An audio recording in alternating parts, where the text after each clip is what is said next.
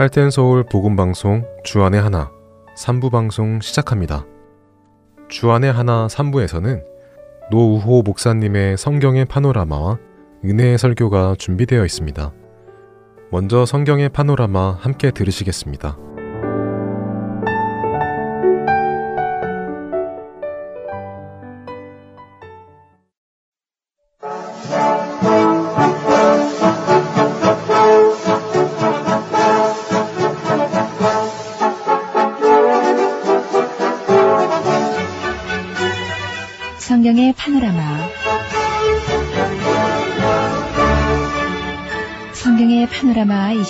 성경의 구약부터 천천히 전체적으로 살펴보고 있습니다. 하나님의 힘 있는 말씀 느껴보시기 바랍니다. 노우호 목사님이십니다. 목사님 안녕하세요. 반갑습니다. 김성민입니다. 솔로몬 왕이 음, 위대한 업적을 남겼음에도 불구하고 그 뒤가 솔로몬 뒤를 잇는 그 뒤가 그렇게 아름답지가 않았어요. 그것은 그렇게 많은 지혜와 능력을 가지고도 자녀를 교육하는 것은 실패에 가깝다 이렇게 보겠습니다. 뭐 세상에 어렵고 어려운 것이 있다면 자식을 가르치는 것이라 하겠지요. 내가 낳은 내 아들이라도 이것이 기계가 아니고 인격이기 때문에 의지의 자유가 있고 또 선택의 자유가 있습니다. 그렇기 때문에 아무리 위대한 아버지라 할지라도 자녀를 교육한다는 것은 그리 쉽지 않은가 봐요. 아마 1천명의 여자를 거느렸으니까 한 여자, 여인이 하나씩만 낳아도 몇입니까? 자녀가. 천명쯤 되는데, 예. 그러면은 그 수많은 자녀들을 가르치기 위해서 자문을 지었을 정도인데도 불구하고, 어, 솔로몬의 아들들은 그렇게 탁월한 아들이 안 보입니다. 예. 이게 역사의 또참 아이러니죠. 그 옛날에 왜 그 왕들이 대체로 후궁들을 많이 두지 않습니까? 네. 그 중전 외에 후궁들을 자꾸 두는 이유가 어디냐면은 물론 여성 편력을 하는 그런 아주 못된 왕도 있겠지만은 긍정적인 면으로 볼 때는요 한 여자에서 아들 한둘 낳는데 그것이 별로 그렇게 뭐 탁월하지 못했어요. 그럼 그렇다고 해가지고 세습되는 왕이 능력도 없는 사람이 왕이 되면 나라 운명이 그러니까 여러 여자들 거느려 봐가지고 그 중에서 누구 어떤 아들이 가장 똑똑한 아들이 태어나는가 그걸 봐서 그 후궁에서 났어도 워낙 그 탁월하게 되면은 그 원자를 폐하고 후궁에서 난 사람을 세자로 책보하는 그런 일이 있습니다. 그렇기 때문에 이제 옛날 왕들이 여인들 여럿을 그렇게 거느리게 되는데 솔로몬은 좀 지나친 것 같아요. 어떻든 천 명이나 어, 여인들을 거느렸는데도 불구하고 거기서 수많은 아들들이 태어났을 텐데 탁월한 아들이 안 보이고 그 중에 제일 그래도 어, 낫다고 생각해서 아마 이 르호보암을 그 세자로 봉한 거지요. 근데 문제는 그 어머니가 암몬 여자입니다. 암몬 여자 나마라고 하는 여인인데 그 아들들을 볼 때 그 아버지도 보지만은 그 어머니를 상당히 의식하게 돼요.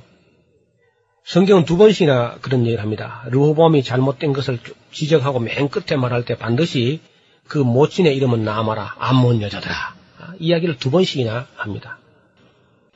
결국은 이제 솔로몬의 아들 르호보암이 되어 먹지 않았기 때문에 결국은 어, 나라가 이제 분열되는 그런 비극을 맞게 되는 거죠.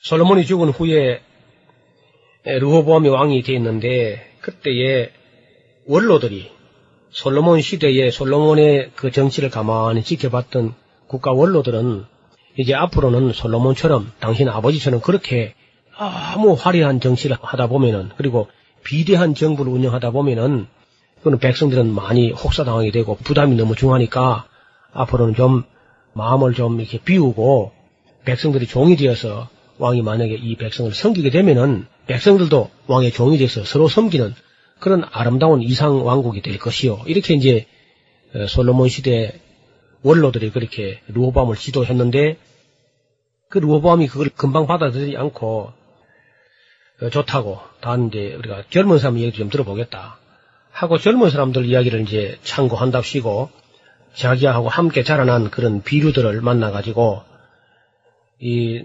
노장파 그 원로들은 이런 식으로 우리에게 정치를 하라고 말하는데 내가 어떻게 정치를 해야 되겠냐 하고 이제 그 젊은 사람들 물으니까 당신 아버지보다도 당신이 더 강압 정치를 하지 않으면 안 된다. 그런 얘기를 하면서 솔로몬보다도 더 무서운 정치를 하겠다.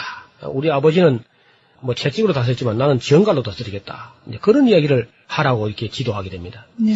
그래서 이 루어밤이 못된 놈이 내 새끼 손가락이 우리 아버지 허리보다 굵다 그러면서 더 무서운 정치를 하겠다고 하면서 그 노인들의 교도하는 것을 아주 완전히 묵살해버리고 젊은 아이들 그 못돼 먹은 아이들 얘기를 받아들여 가지고 그 어른들을 아주 섭섭하게 했어요.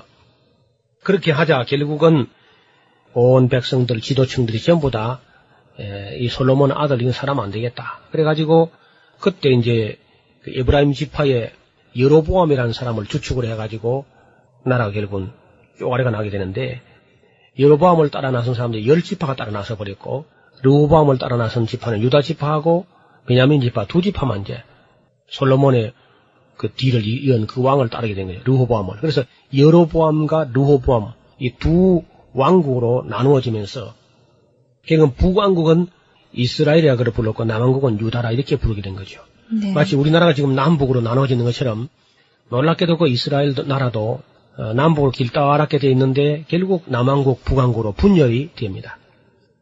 성경을 읽어가다 조금 어려워지는 것은 여기 왕국이 분열돼 가지고 열왕기 상하서 읽어보다 보면은 어떤 데는 남쪽 이야기를 하고 어떤 데는 북쪽 이야기를 합니다. 이것을 한 줄에 엮으면 안 되겠죠. 예. 두 나라 이야기니까. 그래서 이걸 이제 꼭 분류해가지고 그 왕 이름들을 쭉 한번 일렬로 남왕국 왕은 남왕국 왕대로 북왕국 왕은 북왕국 왕대로 이렇게 나누고 그 다음에 거기 이제 등장하는 역사가 잘못될 때에 그 누가 나타나냐면 예언자가 나타나거든요.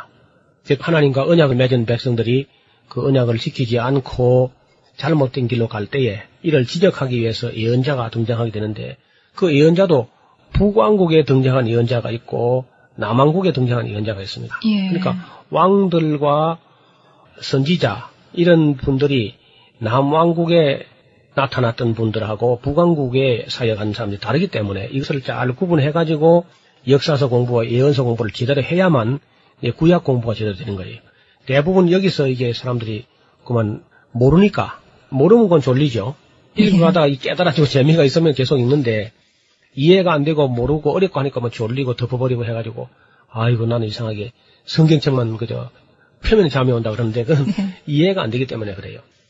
이제 참고서 같은 것을 좀 두고 볼 수도 있겠고 아니면은 혼자 이 공부를 하시려고 하면은 성경 사전 같은 것을 한 건 구하고 아니면 성경 핸드북 같은 거 참 좋겠어요. 그래서 이제 남왕국 북왕국의 그 어느 왕 때 어느 선지자가 와서 뭐라고 말씀했는지를 이걸 스스로 한번 잘 정리해 보면 참 큰 도움이 됩니다. 제가 성경 공부한 요령이 있다 하면 바로 그 점이거든요.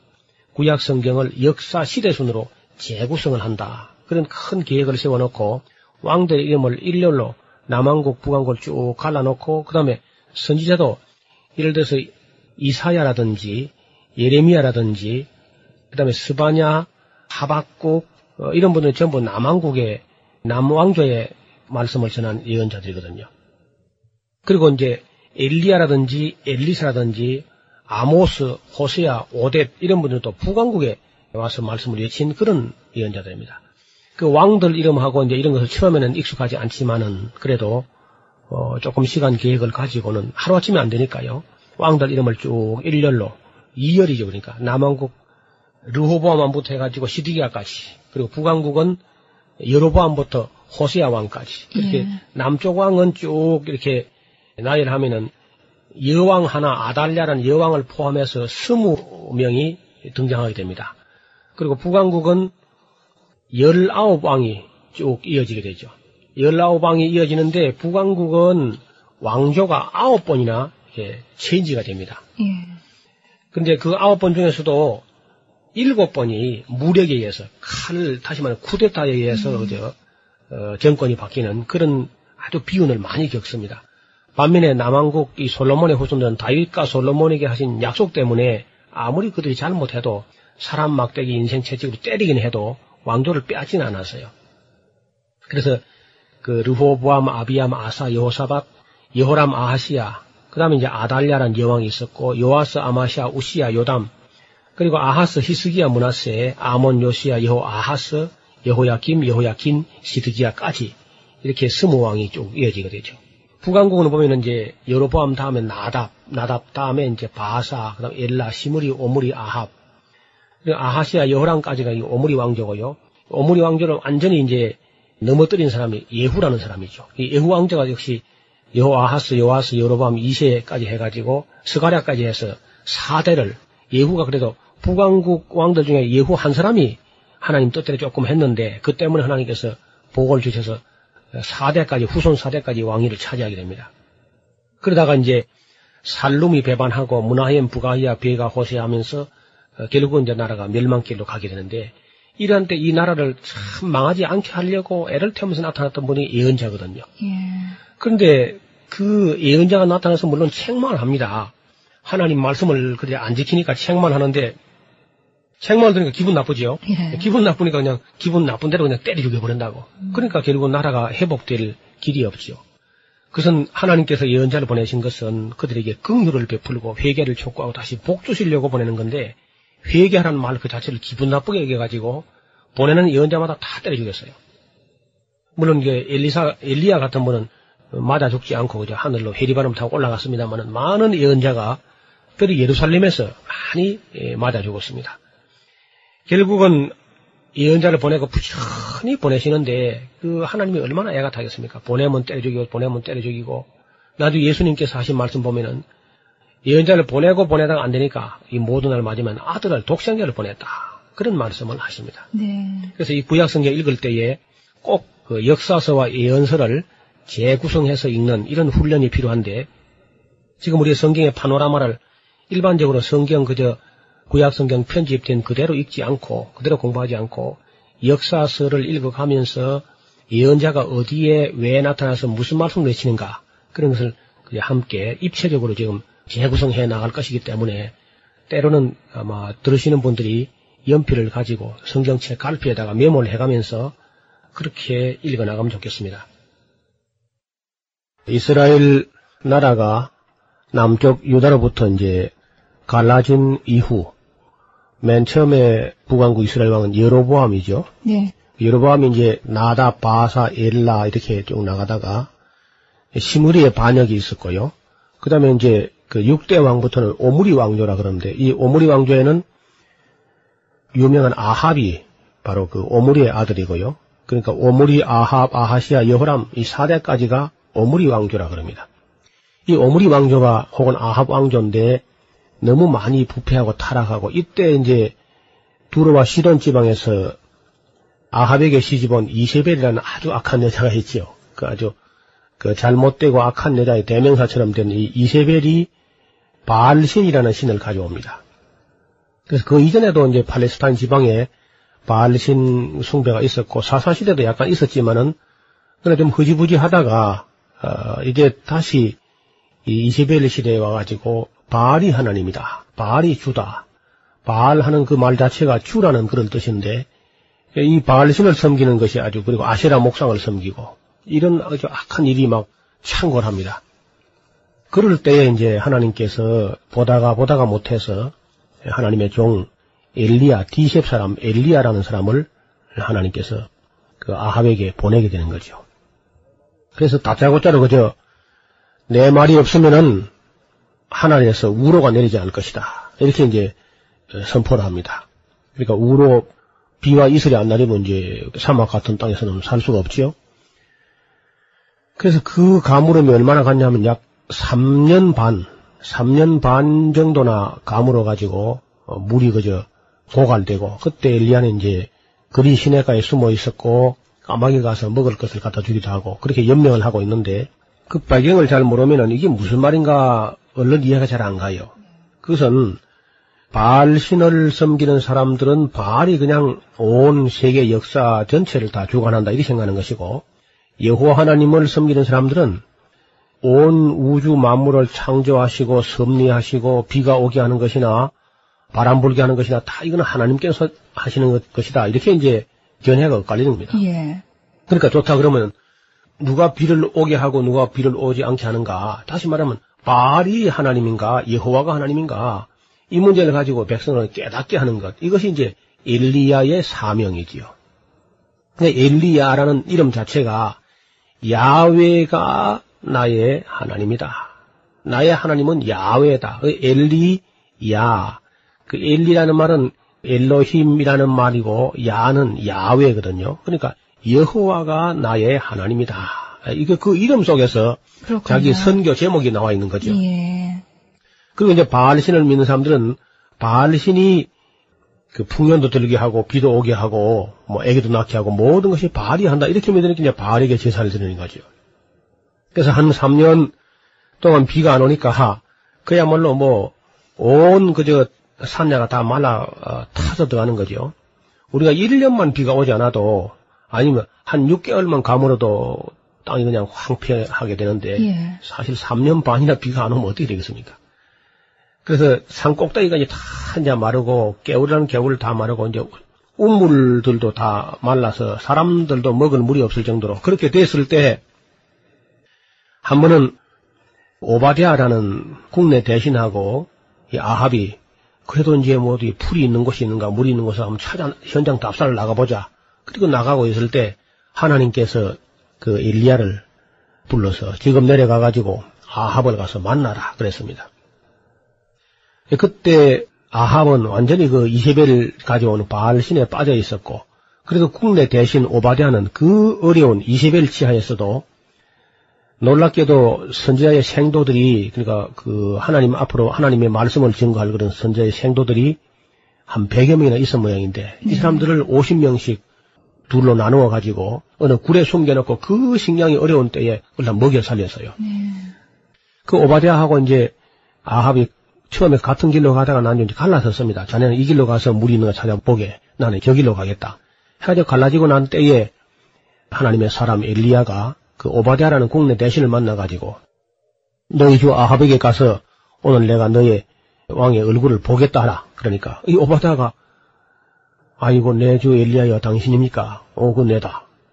그 나를 갖다가 저 죽이라고 그럽니까? 당신이 그 하나님이 당신을 그냥 바람같이 들고 어딜 가버리면은 나는 거짓말 하면 될 텐데 내가 아버지가 맞아 죽지 않겠습니까? 그러니까 아니다 내가 오늘 정령 너의 왕을 만날 것이다. 그래서 이제 아합을 만나게 됐죠. 오바댜 가서 왕을 찾아가지고 디셉 사람 엘리야가 만나자 합니다. 네. 그러니까 이제 이 아합은 이제 약이 올랐죠. 왜냐하면 3년 동안 엘리야가 무슨 말을 하지 않으면 비가 오지 않을 오지 것이라고. 했는데 정말 안 오거든요. 예. 그러니까 그러면 이 어리석은 아합이 그걸 깨닫고 아 정말 하나님을 안 믿으니까 비가 안 오고. 이렇게 될 텐데 예. 엘리야가 무슨 그 요소를 부려가지고 지금 비가 안 온다. 그러니까 엘리야는 죽일 놈이다. 이런 생각을 한 거예요. 예. 그러니까 만나자마자 이스라엘을 괴롭게 하는 놈이냐, 네 놈이냐 하고 이제 고함을 지릅니다. 예. 그 엘리야가 그러죠. 보시오 왕이여, 내가 이스라엘 을 괴롭게 하는 것이 아니고 당신과 당신의 아비 집이 이? 그 당신 아내가 당신이 믿는 그 신이 당신을 좀 괴롭게 하고 있는 거요. 정신을 차리시오. 그렇게 말해도 이 아합이 성이 안 풀렸죠. 그래서 이제 엘리야가 제안합니다. 자, 아합 왕 당신이 믿는 바알이 하나님인지 내가 믿고 섬기는 여호와가 하나님인지 네. 그걸 좀 결말을 좀 냅시다. 에, 그래서 이제 그 유명한 갈멜산 대결이 이루어진 거죠. 그렇죠. 그래서 이제 갈멜산에 올라가 가지고 너희가 숫자가 많으니까 먼저 해라. 왜냐하면 아시라 목상하고 바알 신의 선지자가 850명이 왔고 예. 엘리야는 혼자란 말입니다. 네. 근데 1대 850인데 너 숫자 많으니까 너 먼저 해봐라. 그래가지고 이제 단을 쌓아놓고 거기다가 송아지도 잡고요. 예, 송아지를 잡아가지고 각을 떠서 얹어놓고는 장작불을 피워서 그 버려놓고 자 어떤 뭐 성냥불 그릇대지 말고 하늘에서 불이 내려와 가지고 그 재물을 태워서 받으시는 그 신이 진짜 신인 걸로 하자. 됐나? 그 됐다. 그럼 먼저 해봐라 그래. 근데 그 850명이 나와서 뭐 바리에 우리에게 응답하소서. 정우가 지난도 외쳤죠? 예, 뭐 아시라 목상에 응답하소서. 아무리 뭐 고함을 지르고 850명이 그저 자기들 신 앞에 무슨 데모하듯이 그리 고함을 질러도 아무런 기척이 없으니까 그 엘리야가 옆에서 아주 조롱하고 앉았어요. 예. 더, 더 크게 소리 질러봐라. 너그 신이 누구 자는가 보다. 혹 외출 나간지 모르겠다. 묵상하고 있는지도 모르겠다. 더 질러라. 그러니까 뭐 목이 터지라고 목에 피가 나오도록 이렇게 외쳐도 아무런 응답이 없었습니다.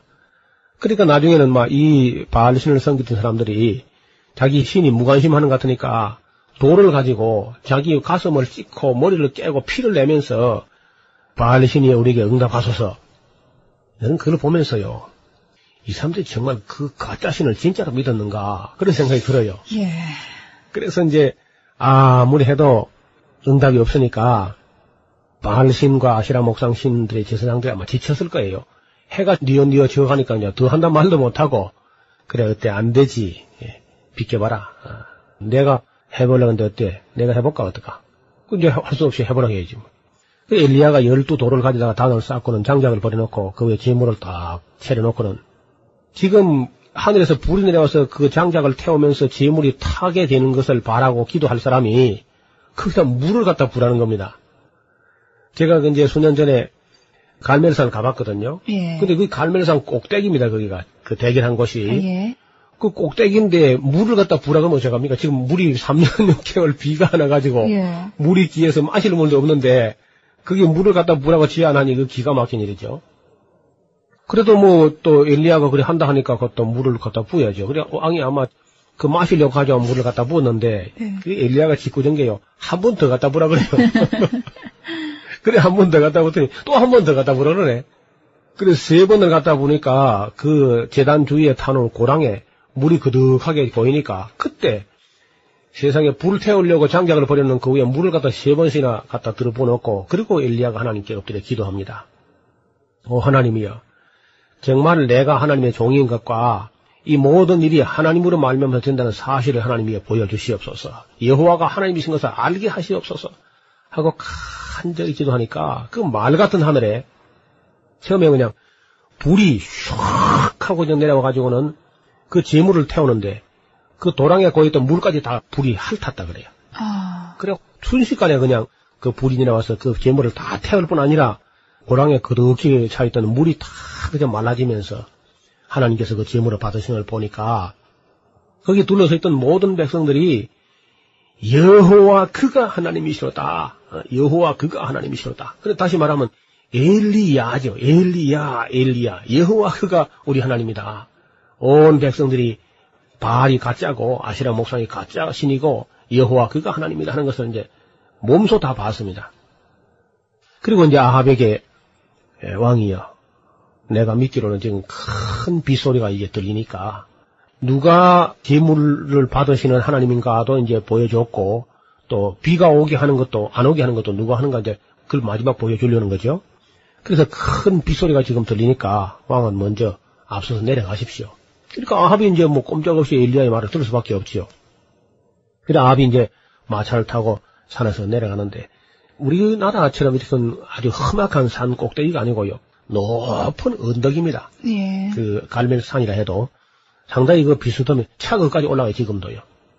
그리고 이제 아합이 내려가고 나서 엘리야는 산 꼭대기 한적한 곳에 와서 기도하게 되는데 얼마나 간절하게 기도했는지 그 무릎을 꿇고 무릎 두 무릎 사이에 자기 머리를 쳐박고 그렇게 기도했다 그럽니다 엘리야가 네. 그렇게 땅에 엎드려서 간절히 기도하니까 저 지중해 바다 쪽에서 손바닥만한 구름이 하나 보였다는 겁니다. 그걸 보고는 큰 빗소리가 들리나고 이제 내려오게 되죠. 내려오는데 그냥 비를 만난 겁니다. 네. 그렇게 가물러 땅에 비가 쏟아지면서 그때 아마 온 백성들이 할렐루야입니다. 비가 오, 예. 오게 하시는 분도 하나님이시고 재물을 응답하는 걸 볼 때도 여호와 그가 정말 하나님이다 하는 걸 깨닫게 되는 거죠. 자 이쯤 됐으면은 아하방이나 이세벨이나 국민들은 전체적으로 그 모든 우상을 버리고 하나님께로 돌아올 만한데 알아야죠. 예. 그런데도 참 그 이세벨이라는 사람도 인내심 한번 참 대단하죠. 엘리야의 목을 끊어놓겠다고 그러면서 안 돌아옵니다. 그러니까 결국 이제 그 하나님의 종의 말씀을 듣지 않으니까 마침내 아합 가문이 나중에 심판을 면치 못하게 되죠. 그러나 그때도 엘리야는 그 지독한 이세벨이 겁이 나가지고 호렙산까지 도망을 가는 그런 이야기가 이 성경에 기록이 되어 있습니다. 그 다음에 이제 우리 엘리야 이야기에 이어져 엘리사 이야기도 한개 연장해서 조금 말씀을 드리도록 하겠습니다. 성경의 파노라마 이 시간은 하나님의 음성을 듣는 귀한 시간입니다. 지금까지 노우호 목사님이셨습니다. 목사님 고맙습니다. 감사합니다. 김성윤이었습니다.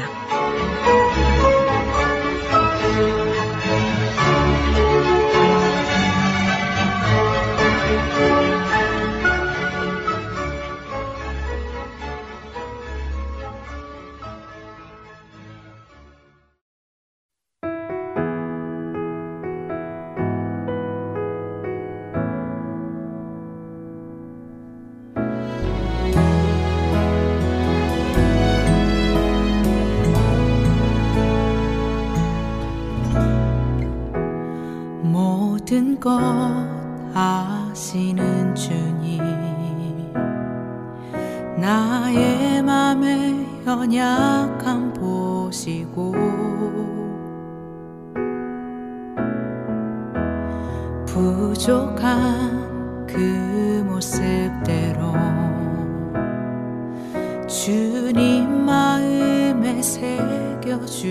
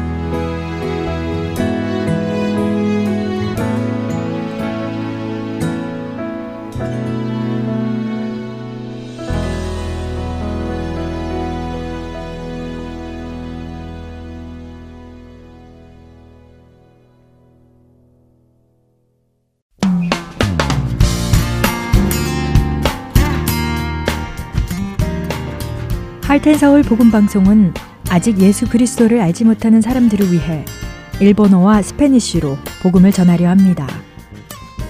어둠 속에서 빛을 찾지 못하는 그들에게 참 빛이신 예수 그리스도의 복음을 전하는 이 사역에 번역으로 동참하실 분들은 하트앤서울 복음방송 전화 602-866-8999로 연락 주시기 바랍니다.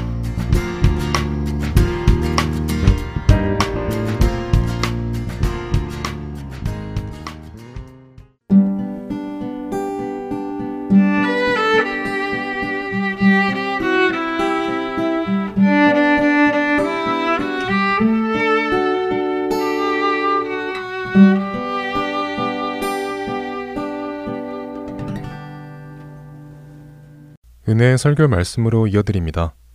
오늘 설교 말씀은 서울 주님의 십자가 교회 서정곤 목사님께서 마가복음 11장 12절부터 25절까지의 말씀을 본문으로 황당한 행동, 이상한 말씀이라는 제목의 말씀 전해 주십니다. 은혜의 시간 되시기 바랍니다.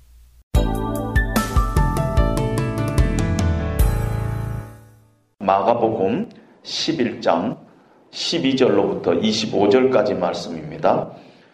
이튿날 그들이 베다니에서 나왔을 때 예수께서 시장하신지라 멀리서 잎사귀 있는 한 무화과 나무를 보시고 혹그 나무에 무엇이 있을까 하여 가셨더니 가서 보신즉 잎사귀에 아무것도 없더라. 이는 무화과의 때가 아님이라. 예수께서 나무에게 말씀하여 이르시되 이제부터 영원토록 사람이 네게서 열매를 따먹지 못하리라 하시니 제자들이 이를 듣더라. 그들이 예루살렘에 들어가니라. 예수께서 성전에 들어가사 성전 안에서 매매하는 자들을 내쫓으시며 돈 바꾸는 자들의 상과 비둘기 파는 자들의 의자를 둘러 엎으시며 아무나 물건을 가지고 성전 안으로 지나 다님을 허락하지 아니하시고 이에 가르쳐 이르시되 기록된 바 내 집은 만민이 기도하는 집이라 칭함을 받으리라 하지 아니하였느냐? 너희는 강도의 소굴을 만들어도다 하시매 대제사장들과 서기관들이 듣고 예수를 어떻게 죽일까 하고 꾀하니 이는 우리가 다 그의 교훈을 놀랍게 여김으로 그를 두려워함일나라. 그리고 날이 저물매 그들이 성 밖으로 나가더라 그들이 아침에 지나갈 때 무화과 나무가 뿌리채 마른 것을 보고 베드로가 생각이 나서 여짜오되 라비어 보소서 저주하신 무화과 나무가 말랐나이다. 예수께서 그들에게 대답하여 이르시되 하나님을 믿으라. 내가 진실로 너희에게 이르노니 누구든지 이 산들어 들리어 바다에 던지라 하며 그 말하는 것이 이루어질 줄 믿고 마음에 의심하지 아니하면 그대로 되리라. 그러므로 내가 너희에게 말하노니 무엇이든지 기도하고 구하는 것은 받은 줄로 믿으라. 그리하면 너희에게 그대로 되리라. 서서 기도할 때 아무에게나 혐의가 있거든 용서하라. 그리하여야 하늘에 계신 너희 아버지께서도 너희 허물을 사하여 주시리라 하시니라. 아멘. 잠시 기도하겠습니다. 하나님 아버지, 오늘 우리는 예수님의 어떤 황당한 행동, 이상한 말씀 앞에 하나님의 은혜를 구하며 이 말씀 앞에 섰습니다. 하나님이 이 말씀이 우리를 향한, 나를 향한 하나님의 말씀으로 이 시간 다가오게 하여 주시고, 이 말씀을 통해서 우리의 믿음이 굳건히 세워지는 역사가 있게 하여 주시고, 우리의 심령 가운데 새로운 결단이 일어날 수 있도록 하나님이 이 말씀 가운데 기름 부어 주시옵소서 예수님 이름으로 기도합니다. 아멘. 예수님께서 무화과 나무를 어떤 면에서 저주를 했더니 그 다음날 보니까 무화과 나무가 뿌리채 말라 있는 그런 모습을 봅니다. 신앙생활 하는 사람은 자주 자주 들었던 내용입니다. 그러나 이 말씀이 기독교를 비판하고 예수님을 비판하는데 자주자주 사용되고 있습니다. 예수님이 이렇게 하는 행동을 우리가 보면은 참 예수님답지 않은 행동이다 하는 그런 생각이 들지 않아요? 애꿎은 무화과 나무를 지금 말라서 죽게 한 겁니다. 어떤 면에서 황당한 행동을 하시는 것입니다. 여기에 대해서 우선은요, 몇 가지 우리가 전제적으로 알아야 될 게 있습니다. 예수님께서 무화과 나무를 저주했다 우리가 그렇게 알고 있는데 성경에 보니까 무화과 나무를 예수님이 저주했다고 이렇게 직접 얘기를 하지 않고 베드로가 예수님께서 무화과 나무를 저주했다고 베드로가 판단한 것입니다. 그리고 예수님은 무화과 나무에 이렇게 말을 했는데요. 이 말을 했다는 단어가 아포클리노마이라는 단어를 쓰고 있는데 이 단어는 저주했다는 단어가 아니라 법정에서 판단했다. 이런 뜻입니다. 아주 특별한 단어를 쓰고 있습니다. 예수님께서는 지금 무화과 나무의 어떤 것을 판단했어요. 법적인 용어, 법정에서 쓰는 용어로 판단을 했지 저주한 건 아닙니다. 저주는 어떤 면에서 회복이 불가능한 것이지만은 판단은 회복이 가능한 것입니다. 법정에서도 10년 언도를 했는데 10년이 지나고 나면은 그 사람이 복권되는 것과 마찬가지로 그럼 끝이 아니다는 얘기입니다. 뿐만 아니라 오늘 본문은요, 구조적으로 샌드위치 구조라 하는 그 구조를 쓰고 있어요. 무화과나무 이야기가 나오고 가운데 성전을 예수님께서 깨끗게 하시는 일이 나오고 그 다음에 또 무화과나무 얘기가 나와요. 그리고 이런 샌드위치 구조 안에서는 늘 강조점이 가운데 있어요. 예수님께서는 성전에 대한 이야기를 하기 위해서 무화과 나무를 지금 가지고 들어오는 것입니다. 어떤 시청각 자료로 우리에게 지금 보여주시면서 예수님의 의도하는 말씀하고자 하는 내용을 우리에게 얘기하고 있다는 것입니다. 성경에는 이렇게 그런 것들을 선지적인 드라마다 이렇게 표현을 하고 있습니다. 어떤 하나님께서 어떤 말씀을 하시기 위해서 여러 가지 다른 어떤 퍼포먼스를 하시는 것을 우리는 성경에서 자주자주 봅니다. 사실은 이, 이 얘기는요, 무화과가 핵심이 아니에요. 무화과 나무 자체가 문제가 아니라 무화과 나무가 상징하고 있는 다른 것에 대해서 예수님께서 말씀하시고자 하는 것이라는 것입니다. 예레미야 19장에 보면은 하나님께서 예레미야 선지자에게 네가 토기장이에게 가서 항아리를 사라. 그리고 제사장들과 장로들을 불러가지고 흰놈의 아들의 골짜기로 다 모이게 하라. 그리고 흰놈의 아들의 골짜기에서 그들의 목전에서 그 항아리를 깨부셔라. 이렇게 말씀을 하십니다. 하나님께서 지금 이 선지적인 퍼포먼스를 이 선지적인 어떤 드라마를 통해서 보여주시고자 하는 것은 뭐냐면요. 바로 성경이 이 얘기를 합니다. 너희가 나를 버리고 이곳을 불결하게 하며 목을 곱게 하여 내 말을 청종하지 않고 알지 못하는 다른 신들에게 분양하고 무지한 피로 여기를 채웠다는 것입니다. 이곳을 채웠다는 것입니다. 그래서 앞으로는 이 흰놈의 골짜기가 아니라 죽임의 골짜기가 될 것이다 하고 예언을 하는 것입니다. 그리고 한 번 깨뜨려진 항아리가 다시 사용될 수 없듯이 너희가 그러한 죄 가운데 있으면은 이 성을 이렇게 내가 심판할 것이다 하는 그런 메시지를 예레미야 선지자로 하여금 항아리를 깨뜨리게 하는 그런 퍼포먼스를 통해서 예수님께서 보여주시고 있는 것입니다. 왜 죄 없는 항아리를 깨뜨리냐? 어? 아, 그러면 할 말이 없는 거죠. 그런 식으로 성경을 본다면은 더 이상 할 말이 없는 것입니다. 2002년도인가요? 우리나라가 축구 12강에 이렇게 진입했을 때 히딩크가 뭐라고 얘기했어요? I'm still thirsty. I'm still thirsty. I'm still hungry 그랬어요. 여러분, 그러면 히딩크가 그때 무슨 갑자기 배가 고파진 거예요? 아니잖아요. 12강으로 만족할 수 없다는 거예요. 4강을 내가 가야 되겠다. 이것이 I'm still hungry. 뭐 이렇게 표현한 것입니다. 그런 어떤 그 표현에 배우가 있다는 것입니다. 예레미야가 항아리를 던져서 깨뜨려 버리시지 예수님께서 무화과 나무를 심판의 말을 하는 것은 어떤 면에서 상징적인 행동이다. 그렇게 얘기할 수가 있습니다.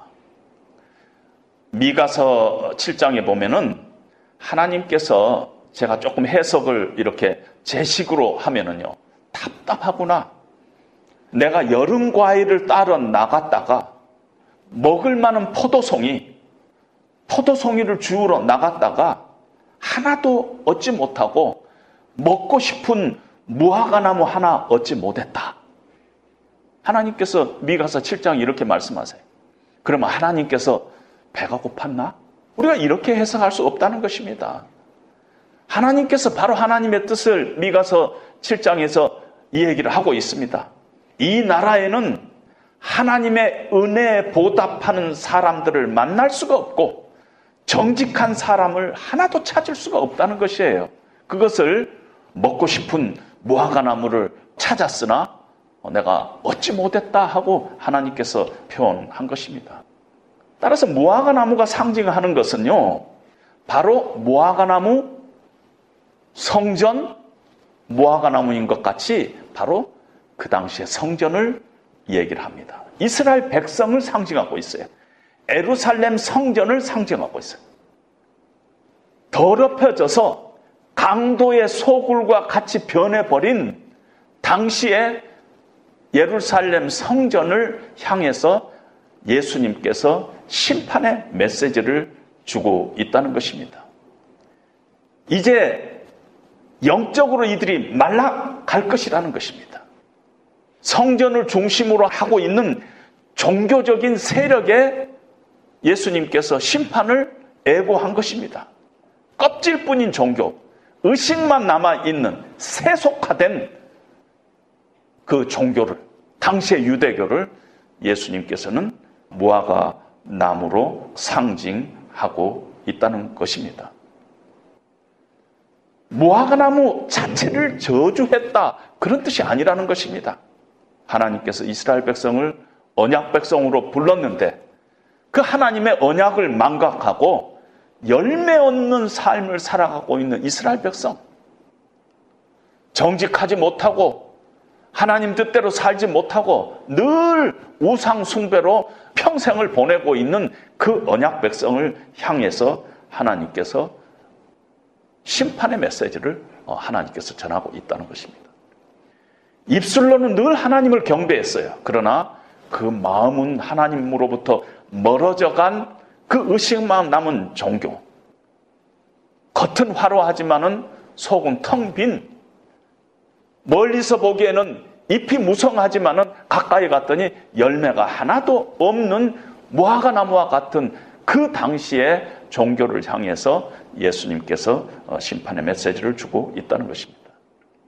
성경에 보면 하나님은 하나님 자신을요, 이 과수원의 주인으로 가끔 하나님을 이렇게 말씀을 하십니다. 제가 어렸을 때 저희 고향에 삼촌 한 분이 계셨는데 과수원을 하고 계셨어요. 그래서 제가 자주 이렇게 과수원에 놀러 간 기억이 나는데요. 과수원에서는요, 열매를 맺지 않는 나무는 죽은 나무나 똑같은 거예요. 과수원을 경영하는 사람으로서는요, 열매를 맺지 않는다? 그러면 베어버리죠. 그걸 그대로 뭐 두지를 않습니다. 우리 신앙생활도 마찬가지요. 하나님께서 우리를 하나님의 백성 삼으신 이유는요, 열매 맺는 백성으로 삼으시기 위해서 하나님께서 우리를 백성 삼으신 것입니다.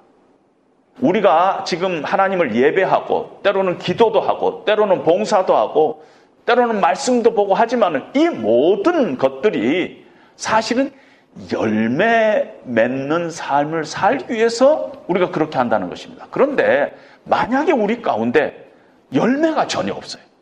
그렇다면은 그건 하나님께서 참으로 싫어하는 그런 모습이라고 얘기하지 않을 수 없다는 것입니다. 따라서 예수님이 이렇게 무화과 나무를 심판하는 것은 황당한 행동이 아닙니다. 하나님과 상관없는 그런 껍질뿐인 종교, 제도화된, 의식화된 종교, 열매 없는 종교가 되어버린 유대교,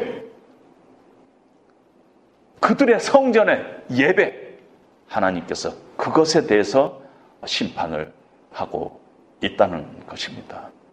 어떻게 보면은 지금 이 현대 교회가 세속화되고 열매 없는 삶을 살아가고 있는 우리들의 모습은 바로 예수님의 오늘 이 말씀을 그대로 받아야만 된 우리 기독교인이고 교회가 아닌가 그런 생각이 듭니다. 교회마다 입구에 보면은 이 집은 만민이 기도하는 집이라 이런 성구들이 붙여 있는 곳을 많이 봅니다. 만민이 기도하는 집이라. 그러나 내 집은 만민이 기도하는 집이라. 그러나 우리가 강도의 소굴로 만들어 버렸나이다. 이렇게 쓴 성구 있는 교회는 아마 세상에 한 군데도 없을 겁니다.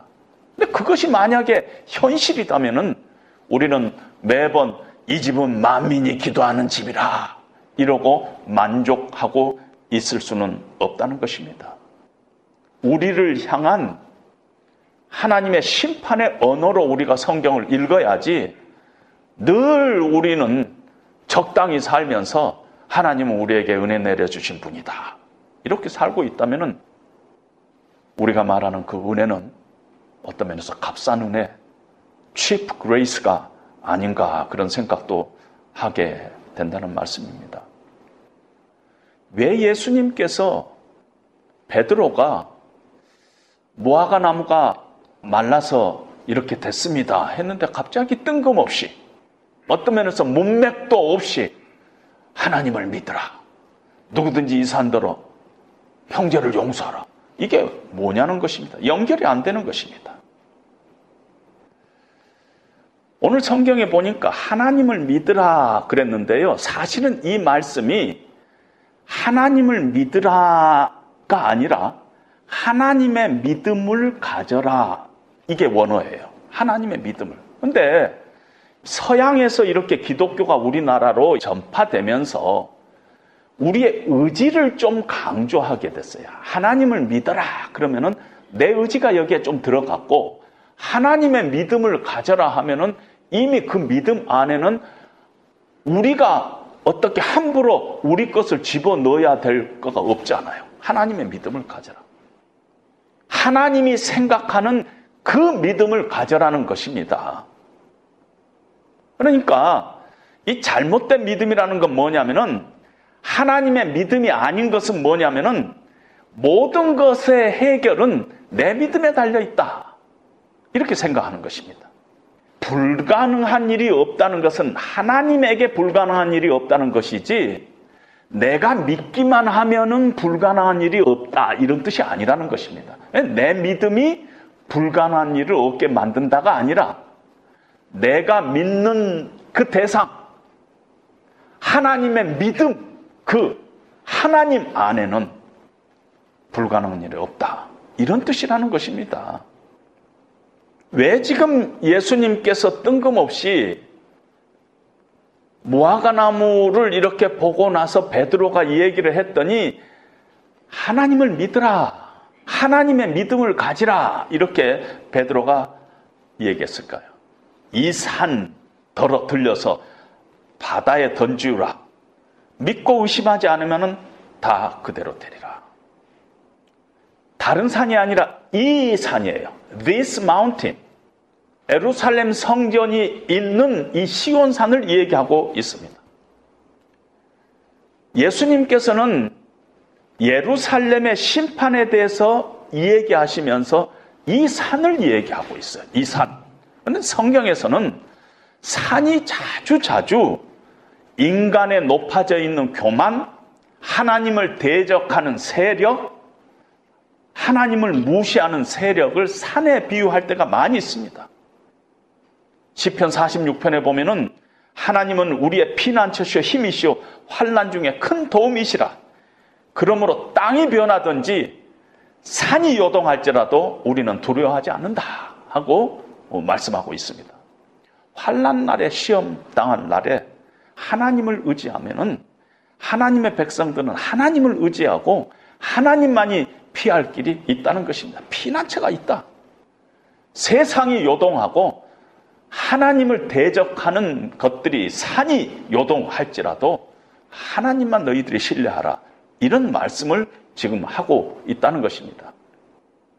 근데 예수님은요, 지금 이 말씀을 하실 때가 화요일인데, 이제 금요일 되면은 십자가에서 죽으십니다.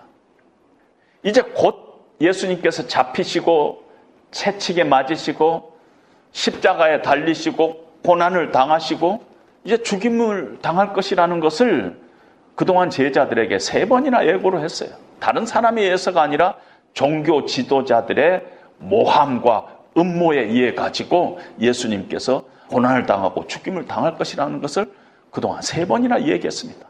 이제 2, 3일만 지나면은 제자들도 예수님께서 이렇게 붙잡혀 가면은 모두 도망할 것이에요.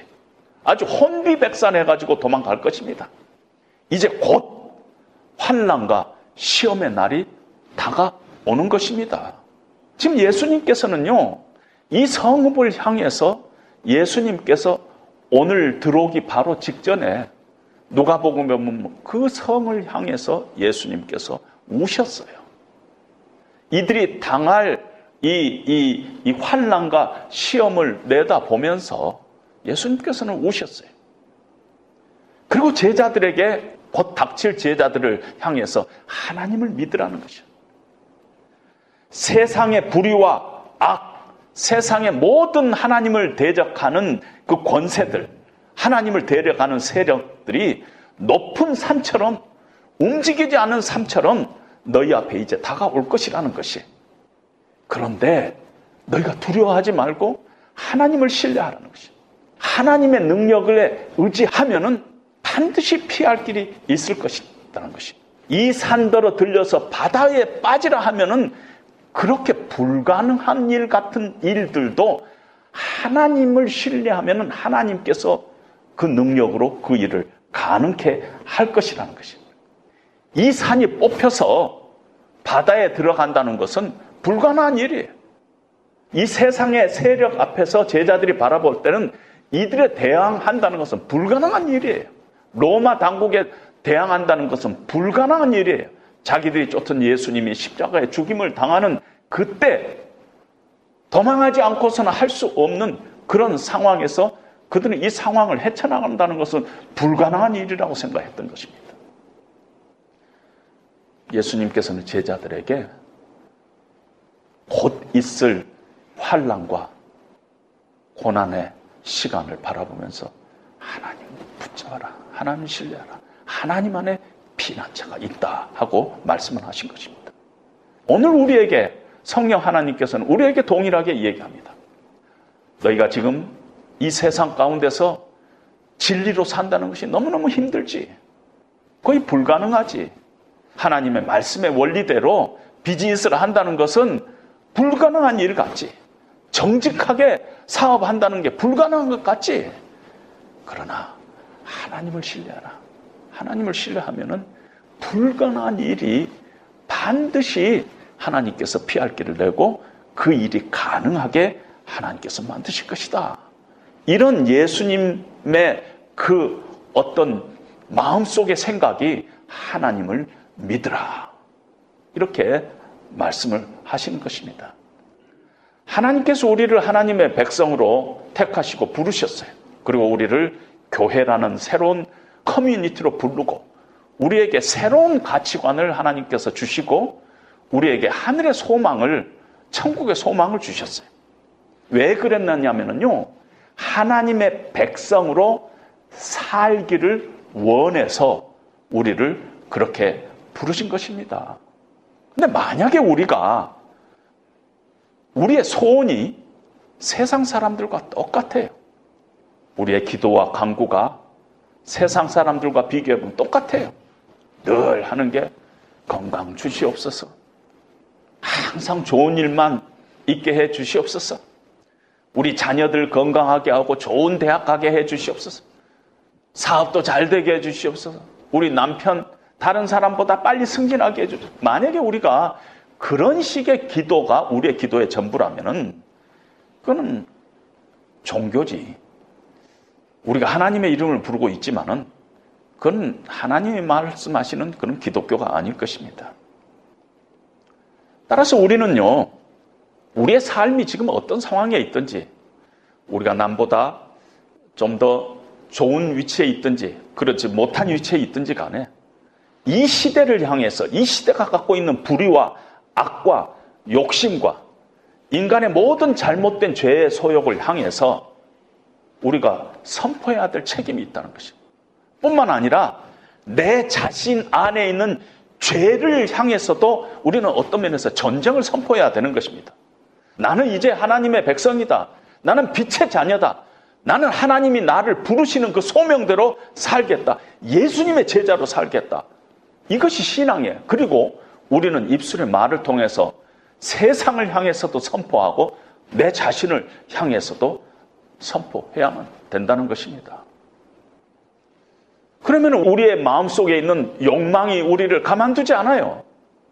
우리 안에 욕심이 우리를 가만두지 않아요. 그냥 포기하고 싶어요. 이 세상에서 그런 식으로 산다는 것이 예수님의 제자로서 산다는 것이 어떤 면에서 거의 불가능한 것 같아요. 그럴 때 우리에게 말씀하고 있는 것입니다. 하나님께서. 하나님을 신뢰하고 하나님의 믿음을 가지라는 것입니다. 하나님은요, 반드시 심판할 것을 심판하고 고칠 것을 고치고 새롭게 하실 것을 새롭게 하세요. 하나님은 그런 분이에요.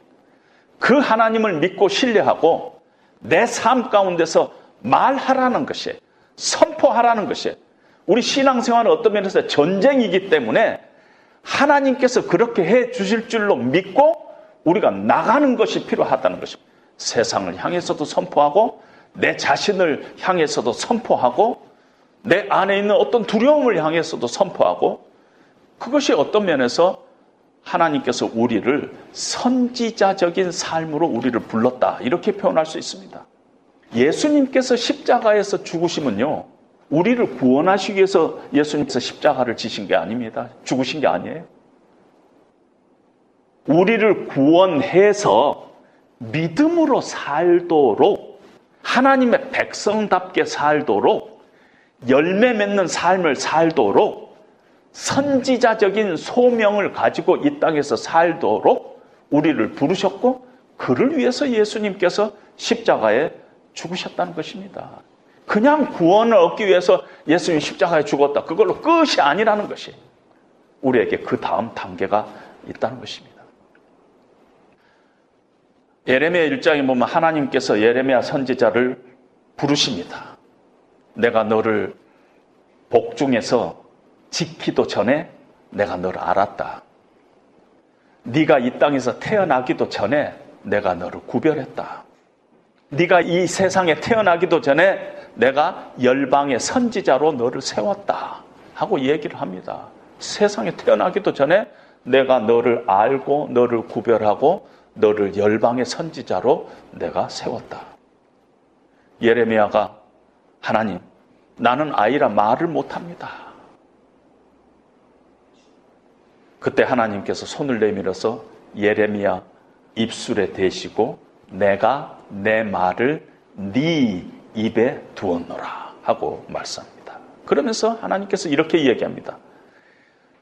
내가 이제 너를 열방에 세울 텐데 네가 그 열방들을 뽑기도 하고 부수기도 하고 깨뜨리기도 하고 새롭게 하기도 하고 심기도 하고 건설하기도 하게 하겠다는 거예요. 내가 내 말을 네 입술에 줬다는 것이.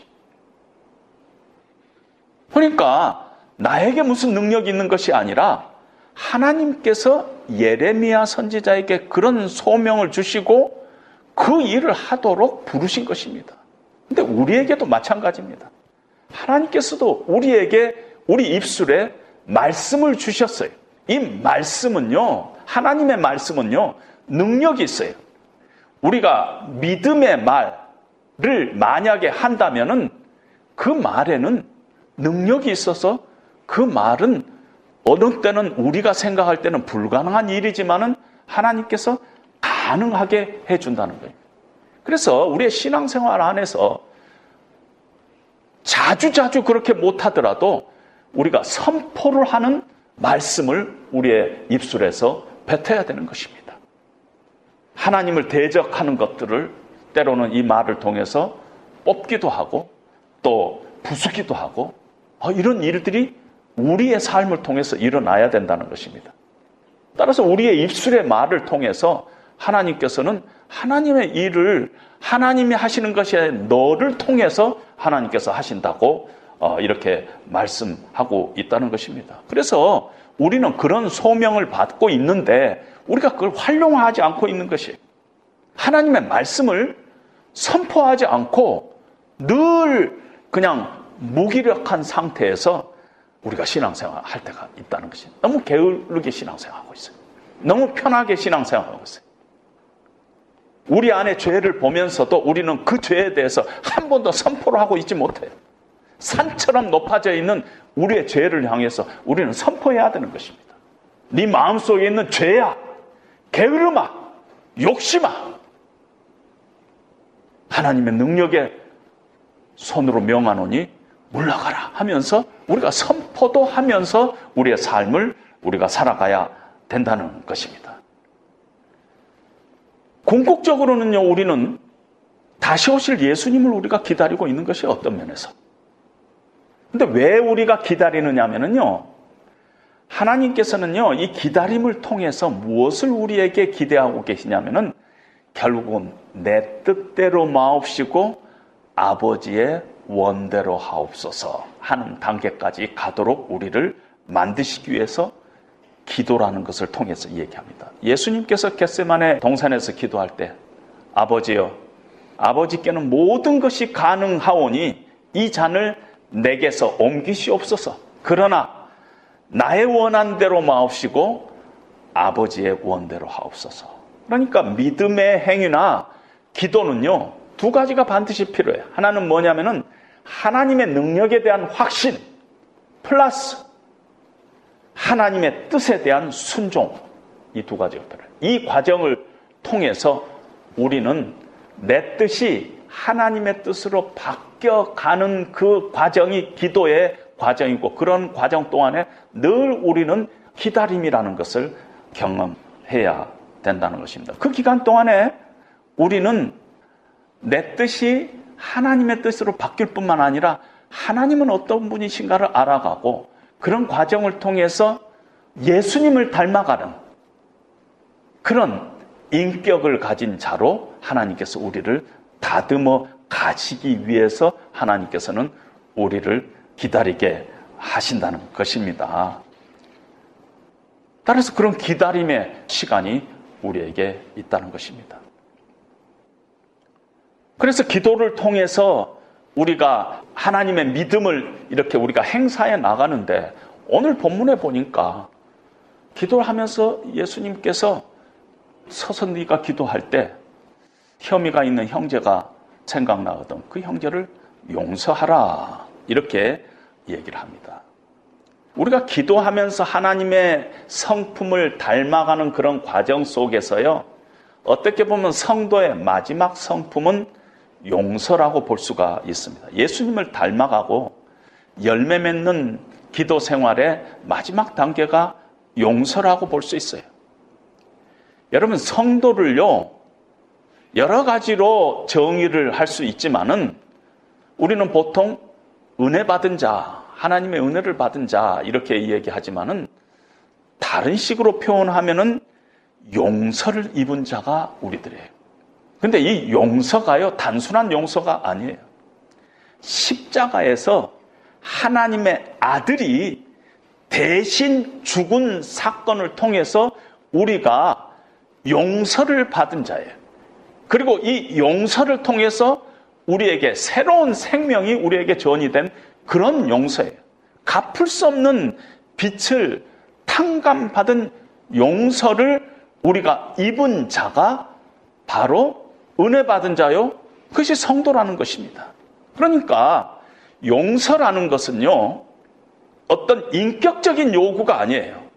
어떤 인격적인 요구라기보다는 우리가 하나님에게서부터 받은 은혜를 이제는 우리의 삶 가운데 흘려보내는 그 크리스찬의 삶 그 자체가 용서의 삶이다 해도 과언이 아니라는 것입니다. 흘러보내는 거죠.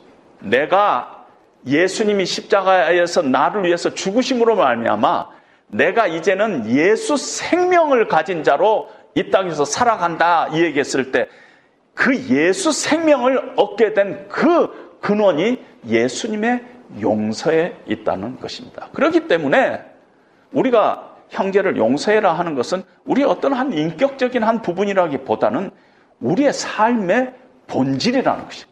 크리스찬의 삶의 본질이라는 것입니다. 그리고 우리가 이 땅에서 하나님의 나라를 확장하고 하나님의 통치가 이루어지기를 원하나이다. 예수 생명이 나에게 있는 것 같이 이제는 그 예수 생명으로 살기를 원하나이다 하고 우리가 기도하는 그 중심에 형제를 용서하는 것이 있다는 것입니다. 왜? 내가 받은 갚을 수 없는 그 빚을 내가 탕감받는 은혜 받은 자기 때문에 나에게 빚을 진 사람을 당연히 용서하는 것이 우리의 삶의 현실이요 본질이다 하고 우리가 얘기할 수 있다는 것입니다. 내가 하나님 앞에 섰을 때 내가 무엇을 가지고 하나님 앞에 설까? 아직 내가 힘이 있고 아직 내가 젊다고 생각할 때 우리가 더 하나님 앞에서 내가 어떻게 살아가야 될까, 살까? 내가 고민하면서 내 자신을 진단하면서 어떻게 내 자신이 선지자적인 그런 삶을 살아갈 수 있을까? 이 세상에서 예수 생명을 가진 자로 어떻게 살아갈 수 있을까? 그 일에 여러분들이 먼저 고민하기 시작한다면 여러분들 삶에 더 큰 하나님의 인격의 열매들이 맺혀 가게 될 것이다 하는 그런 생각을 하게 됩니다.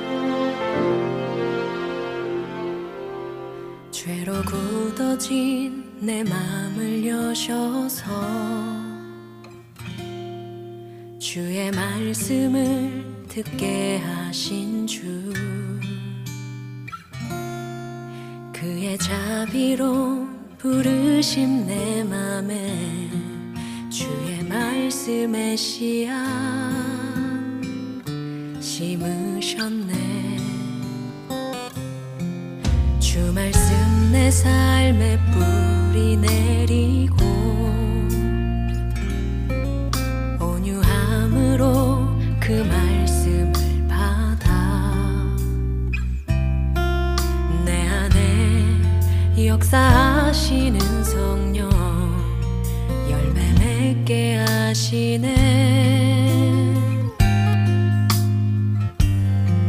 주의 말씀 내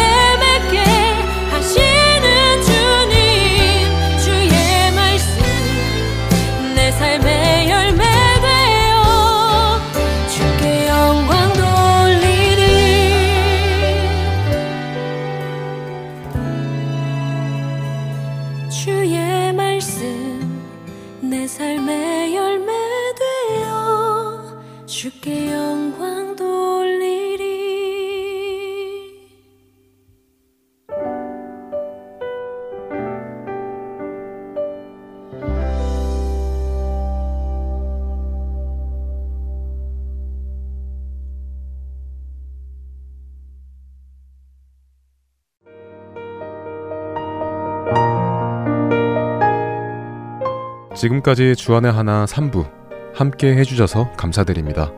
다른 방송들을 더 듣고 싶으신 분들은 홈페이지 www. 할테앤서울 o r g 에서 특별 방송을 클릭하셔서 들으실 수 있습니다.